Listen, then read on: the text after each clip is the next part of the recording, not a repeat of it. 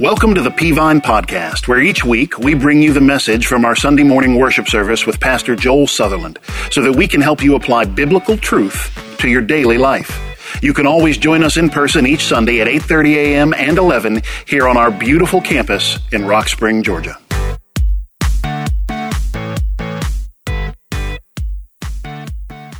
Let's talk about good to know. I started a sermon series a few weeks ago uh, entitled Good to Know. I'm letting you submit questions that you think would be good to know. It's Bible verses or topics.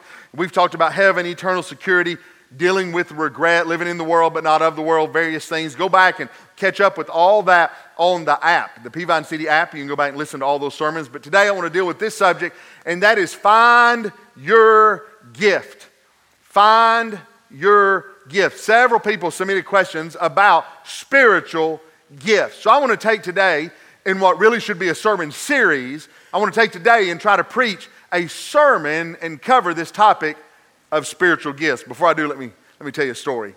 A fisherman in the Philippines uh, might have discovered the largest natural pearl ever found. He found it a few years ago, and he found it while diving, and he, he did this huge pearl out of a clam, and he, he put it under his bed. And the pearl's existence was just uh, revealed by tourism officer in Puerto Princesa in Palawan. I think I'm saying that correctly. And she says the fisherman's one of her relatives and discovered a giant clam, this pearl and a giant clam, and he kept this pearl as a good luck charm under his bed. But he was moving, and so the thing was so heavy, he gave it to her for safekeeping. As a matter of fact, it was so heavy, it weighs 75 pounds. There's a picture of it. 75 pounds. It is two feet long and one foot wide. That would make it by far and away the largest pearl ever found in a giant clam. The current world record before this pearl, the current world record was discovered in the 30s off the same coast, and a diver actually lost his life retrieving the pearl, and it's now called the Pearl of Allah or the Pearl of Lao Tzu. And it was discovered in the 30s. And get this that, that pearl that was discovered in the 30s, that was the largest pearl ever found, weighed 14 pounds. And it was valued at $93 million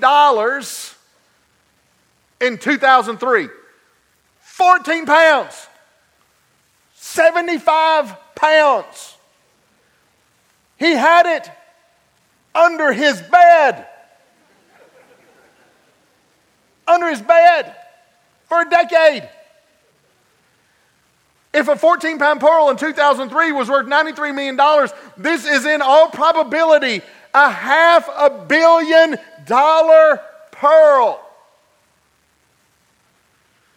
You aren't impressed. A half a billion. Say it with me. Billion. Was under his bed.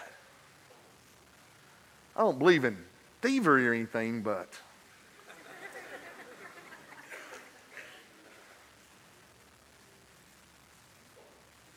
under his bed. He kept a hundreds of millions of dollar treasure under his bed for 10 years. Now, you wouldn't do that, of course. But when I talk about buried treasure, there are a lot of Christians who have a buried treasure. And your buried pre- treasure is your spiritual gifts. Now, when I talk about spiritual gifts this morning, a lot of you don't know anything, have no idea what I'm talking about when I say a spiritual gift. As a matter of fact, when Paul wrote 1 Corinthians 12, he wrote it to people just like you and me who didn't know anything about spiritual gifts. And I love how Paul starts off verse number one. He said, Now concerning spiritual gifts, brethren, I do not want you to be ignorant. Paul said, listen, y'all are dumb when it comes to this thing of spiritual gifts. And I get it, like, because we don't know a lot about it in our day. Because here's what happens in our day. Because of the televangelist world we live in, you have some groups that talk about spiritual gifts too much, and you have some groups that don't talk about them at all. And both wind up ignorant of what spiritual gifts really are. Listen to me this morning. Spiritual gifts are important to your fulfillment in the Christian life. There are times in the Christian life that you feel that you feel disinterested in the Christian life. It could be a spiritual gift issue. There are times in the Christian life that you feel dry in the Christian life. It could be a spiritual gift issue. There are times in the Christian life that you feel uh, uh, disengaged or far away in the Christian life. It could be a spiritual gift issue. So I want to take this morning and I want to give us a little bit of knowledge about what the Bible says about your spiritual gift and how you implement that for your walk with God. So would you stand with me as we read God's word? 1 Corinthians chapter 12. I really need to read the whole chapter. But for time's sake, I'm not going to, but look with me in verse number four, and I really would encourage you reading the whole chapter when you go home. Verse number four there are diversities of gifts, but the same Spirit. There are diversities of ministries, but the same Lord. There are diversities of activities, but it is the same God who works in all.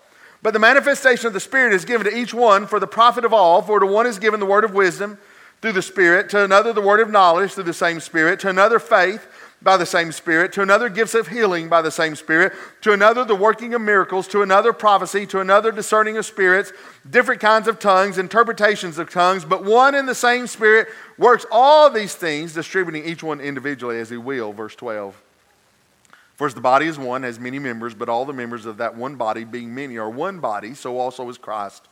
For by one Spirit we are all baptized into one body whether Jews or Greek, whether slaves or free, and have all been made to drink into one spirit. For in fact, the body is not one member, but many. Thank you. You may be seated. I'll stop there for time's sake.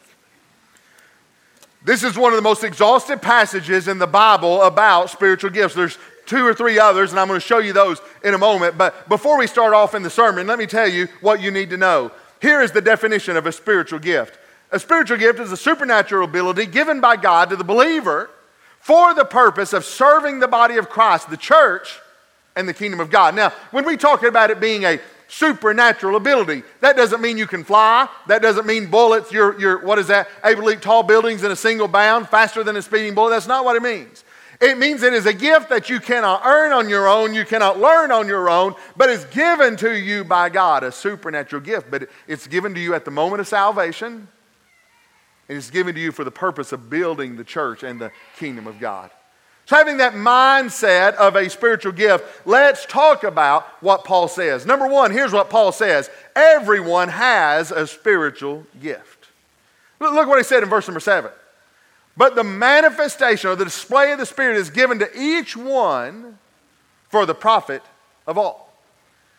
Each one for the profit of all. Every person, when they become a Christian, has a gift given to them by the Holy Spirit. So the Holy Spirit of God is actively measuring out gifts in order to strengthen the church and do the work of God. The Holy Spirit's one of his roles is, the, part of the triune God, is to measure out gifts to the believers so that the church can do the work of God. He says that in verse number 11. But one and the same Spirit works all these things, distributing to each one individually as He, the Holy Spirit, wills. The Holy Spirit is busy giving out gifts. Here's what the Holy Spirit knows that you don't know the Holy Spirit sees the big picture of the church and the kingdom of God. He knows what you don't know. He sees what you do not see. He is working to accomplish a purpose that you don't understand. But and so the Holy Spirit, looking through space and time, knows exactly the gift He needs to give you so you can make an impact for the kingdom of God. Get this through Peavine Church. When Paul is talking about the body of Christ in 1 Corinthians 12, he is speaking of a local group of believers, the local body of Christ.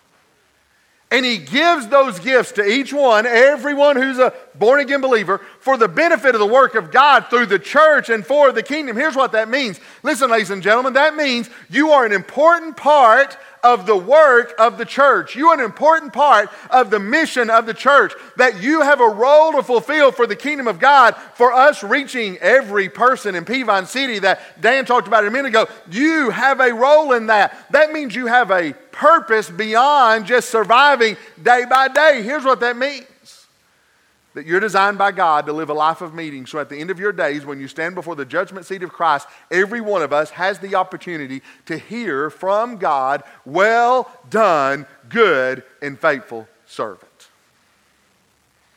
You say, Well, I don't have a chance at that because I'm, I'm no Billy Graham. Here's the great thing about that. When you get to the judgment seat of Christ and you're judged for the life you live for Jesus, you'll not be compared to other people. God will ask you, What did you do with the gifting He gave you? You know the great thing about that is? That God is not going to put Billy Graham on a pedestal and say, All right, how'd you do to Billy Graham? Did you win as many people to No, you go to the back of the line. How'd you do to Billy Graham? No, go to the back of the line. Hey, did you? No, go to the back of the line. No. God's not going to put Denny on a pedestal and say, You as good looking as Denny? Nope, go to the back of the line. You as muscular as Denny? Nope, go to the back of the line. You sing like, no, go to the back of the line. No. I won't be compared to anybody. God's going to say, Here's what I gave you. What did you do with it? And we're told the parable of the talents. Some he gives one, some he gives two, some he gives ten. Talent doesn't mean physical talent, it was a money reference. But, but he said, hey, some's got, some have been given more, some have been entrusted more responsibility. All you're going to be judged on is what did you do with what God has given you? You have a purpose. God has a plan for your life, and God wants you to fulfill what he has called you to do. Every now and then I have to cook at home, just not much, but Sherry does the vast majority of cooking, but like every now and then she's a realtor, she'll have to show houses at night. And so it happened one day this week, uh, I had to cook a meal at home, and we do those like Hello Fresh meals where they ship you all the ingredients, you know, to your house, and then you cook them. And I'm no cook. I can grill a little bit, not great at it, but I can grill a little bit. When it comes to like in the house cooking, not so good. And I can follow a recipe. And so she was gone one night this week, and I followed the recipe, and, and I cooked it, and I was real proud of myself. I have a hard time doing two things at once, like boiling water and salting something. I have a hard time with that. I need to be really simple for me.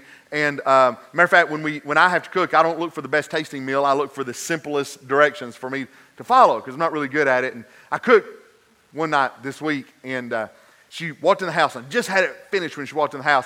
And when she walked in the house, um, I looked down, and I had a packet of Parmesan cheese left over. So I, I didn't know why? And so I, I, went, I went to the directions and I got them out of the garbage can. I, looked at the directions, and somewhere early, like point number two, I was supposed to put Parmesan in a, like a bread. Anyway, I didn't do it. And I was trying to fool her. I was like, hey, and so finally, to top it all off, you just sprinkle Parmesan cheese on top of your chicken, and it's great. And I finally said, actually, I forgot to put it in the chicken. So let's just see what happens. When I cook, Sherry comes home and she's like, You are the I, I love you so much. Thank you for doing this. She's not impressed with my cooking at all. What she could do, but she doesn't do, she could go, Joel, I appreciate this, but this is not Iron Chef quality. Joel, I appreciate this, but Bobby Flay would have cooked his wife so much better food than this. You say, why did she do that? Because she's, she knows my giftedness is not Bobby Flay's giftedness. Here's the deal at my house. We're just glad if I don't kill us, we're happy. If I don't die from, from some kind of botulism created, if I don't put arsenic in the food accidentally, she is just thrilled with that. If it tastes any good at all, if the chicken is done, she is very happy. Now, I'm going to be honest with you Bobby Flay's wife expects more. What we expect at my house is if I don't die, it was a win. Why? Because his giftedness is different and better than mine. And I'm not judged according to his giftedness, I'm judged according to my giftedness. And that is exactly what will happen when you stand before God. God has gifted you. Every person has a gift or gifts, and you will be judged by your giftedness. Let me tell you the second thing Paul tells us, and that is this all spiritual gifts are not the same. Here's the great thing about spiritual gifts that what we are gifted with is not the same. The Bible says there are diversities of gifts. Why? Hey, look this way. I love this. God is placing us all together in Peavine so that we can fulfill the mission He has for us. I love this. You say, Preacher, how are we going to reach Peavine City with the gospel? I'll tell you how we're going to do it. We're going to do it as each one of us fulfills the giftedness God has given us inside uh, the, the structure of Peavine, the local body of Christ, the church, as we all deploy our gifts for the gospel's sake, we can reach 497,000 people with the gospel. Here's some things Paul said. He said, number one, we all have, we all have different gifts. You need to know that, verses 5 through 7. There are differences of ministries, but the same Lord. There are diversities of activities, but it's the same God who works all in all. But the manifestation of the Spirit is given to each one for the profit of all. There are different things. Your giftedness is not mine, mine is not yours, yours is not your wives, yours is not your husband, parents, kids. We all bring different giftedness to the table. Second thing that tells us is this gifts, talents, passions, and abilities are not the same, but God can use them all. Now, hang with me right here. You say, Well, I have a talent. That's my gift from God. No, no, it's not. For, for example, you may be able to sing, and your singing is a talent but it is not your spiritual gift. Now, God can express His gift through your talent, but your talent is not your gift. God can express His gift through your singing, but your singing is not the gift. You have a talent and it should be deployed for the kingdom of God, but it's not your spiritual gift. Not only that, you have a passion. You may have a passion for some kind of service. You may have a passion for some kind of ministry. Maybe you have a passion for kids or preschoolers or students or worship or evangelism or whatever it may be. The list goes on and on. Maybe you have a passion for the poor and for the needy. And for, I don't know. Whatever your passion is, your passion is not your spiritual gift, but your spiritual gift can be used through your passion. You probably have an ability your ability can be deployed for the kingdom of God. You say, what do you mean? Well, maybe you're a handyman. You, you can do things eh, that can be used in the kingdom. Maybe you're an accountant. That can be used for the kingdom. Well, whatever an ability is a learned skill that you may have. That is not your spiritual gift, but your spiritual gift can be expressed through your ability. And when you really find synergy in the Christian life, is when your talents and your passion and your ability and your giftedness are all operating together for the glory of God. You can make a difference. Well, what are your spiritual gifts? And I just have to hit these quickly. What are the spiritual gifts? We find the majority of them in Romans 12, 1 Corinthians 12, and Ephesians 4. Don't try to write these down, uh, but I'll just read them to you quickly. Exhortation or encouragement, giving, leadership, mercy, prophecy, service, teaching, administration, apostle, discernment, faith, healings, helps, knowledge, miracles, prophecy, teaching, tongues, tongues, interpretation, wisdom, apostle, evangelism, pastor, prophecy, teaching. That's more evangelist than it is evangelism. You say, well, you went through that quickly. I, I did. You're going to see different lists in different places called by different names. You have to have some understanding of this. Some of, the word, some of these Greek words need a better translation than what you're even seeing on the screen. Some have been uh, maybe perverted or, or, or, confused by current theology. For example, uh, I don't believe tongues, neither the Bible teach that tongues is an unknown heavenly language, but it's a known language, and so that's a whole other sermon uh, for that. So some of those need some explanation. However, your gifts are on here somewhere. You may have at least one, you may have more than one. Chances are, if you're faithful to the one, God will add more to it. Now, just because you have the gift of, uh, of leadership, for example, doesn't mean you're a great leader. It means God has placed within you the, the, the, the possibility of working out your leadership gift. That's why the Bible says, work out your own salvation with fear and trembling. It doesn't mean work to be saved. It means you've been saved. Now you got to work it out and flesh it out. You got to grow in the body of Christ. And so it is with our spiritual gifts. Number four, how do I know what mine are? Let me give you six ways to know what yours are. Number one, study them. Dive into Romans 12, 1 Corinthians 12, dive into Ephesians 4. Number two, search your own heart. Where does your heart lead you? Number three, take a test. We have in Christendom developed spiritual gifts tests. Now, here's the thing the great thing I, I announced C4 starting September 8th. On, when you t- go through the C4 uh, uh, uh, track, here's what you're going to discover. We're going to help you find out what your talents, passions, abilities, and gifting is. You'll actually take a spiritual gifts test in there that we will help guide you, and here's how you ought to implement that for the kingdom.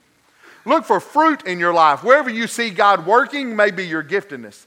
Listen to what others say about you. We're not very self aware. Did you know that?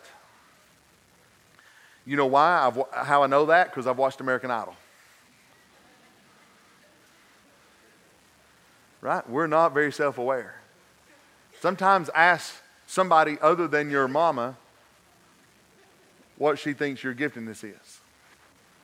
And number six, pray. If you want to fulfill your purpose God has given you, Find your spiritual gifts, find your passion, use your abilities, use your talents, and put them all together for the kingdom of God. And the third big thing I want to tell you is this your giftedness is important. Spiritual gifts are not some cute or peripheral doctrine of the church. Your giftedness is incredibly important. Listen, your purpose matters. Why does it matter? Number one, your giftedness completes the church. Look what Paul said in verse 12. For as the body is one and has many members, but all the members of that one body, being many, are one body, so also is Christ. And I know we use the word body there a lot, but here's what that means. Do you know the church is not designed for everybody to be a paid staff member? As a matter of fact, our, our job as staff is not to do the work of the ministry. Our job, I'll show you that verse in a minute, is to equip you to do the work of the ministry. So, how are we going to get the job done? The church is designed to function as a body with everyone doing their part for the mission of God. Now, get this. Hey, please look this way. I don't want you to miss this.